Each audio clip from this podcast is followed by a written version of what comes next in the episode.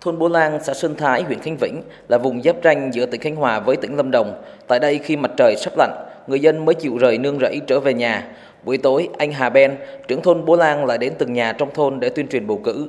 Anh Hà Ben cho biết, người nào đi rẫy chưa về thì gọi điện trao đổi nhắc nhở.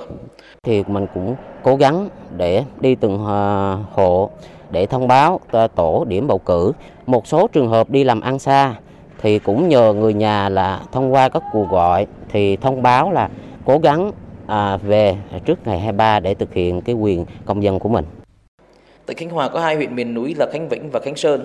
Đây là nơi sinh sống của đồng bào dân tộc thiểu số Rắc Lây, Tờ Rin, Ede. Huyện Khánh Vĩnh có đến 80% dân số là đồng bào dân tộc thiểu số. Nhiều khu dân cư ở vùng sâu, vùng xa. Nhiều người chưa đọc thông viết thạo chữ phổ thông.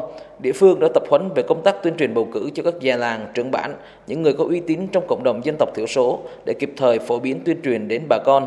Sau giờ làm rẫy, những người này giải thích cặn kẽ theo kiểu mưa dầm thấm lâu. Bà Cao Tông Thị Mến, Phó Chủ tịch Ủy ban Nhân dân huyện Khánh Vĩnh cho biết.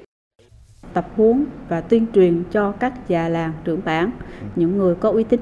Thì như vậy thì sau khi tập huấn tuyên truyền cho họ xong, thì họ sẽ về họ truyền đạt lại ờ, cho cộng đồng dân cư của mình hơn một tháng này thì thấy là tình hình bà con của chúng ta cũng đang háo hức chờ đợi tới cái ngày cử tri được đi bầu cử.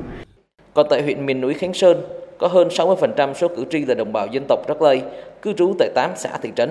Bà con sống dựa vào nương rẫy, nhiều hộ làm nương rẫy rất xa nhà, mỗi lần đi làm kéo dài nhiều ngày. Hiện nay, ngoài việc vào cuộc tích cực của các già làng trưởng thôn, chính quyền địa phương đã sử dụng hệ thống truyền thanh không dây, vận động cử tri thực hiện quyền và nghĩa vụ của mình theo đúng quy định của pháp luật.